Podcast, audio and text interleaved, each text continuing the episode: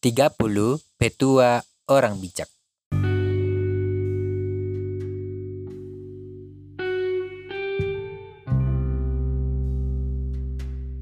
Jangan berteman dengan orang yang lekas gusar, jangan bergaul dengan seorang pemarah, supaya engkau jangan menjadi biasa dengan tingkah lakunya dan memasang jerat bagi dirimu sendiri. Amsal pasal 22 ayat yang ke-24 sampai ayat yang ke-25 ini merupakan petua orang bijak yang kedua yang mengajarkan kepada kita bahwa jangan kita berteman dengan orang yang cepat emosi, orang yang cepat marah karena nanti kita akan mengikuti tingkah laku mereka.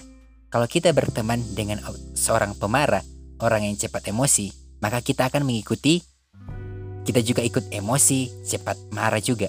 Tapi jika kita berteman dengan orang yang suka sabar, orang yang pendiam, maka kita pun ikut pendiam juga. Jadi jangan sampai hal itu bisa membuat jerat bagi diri kita sendiri.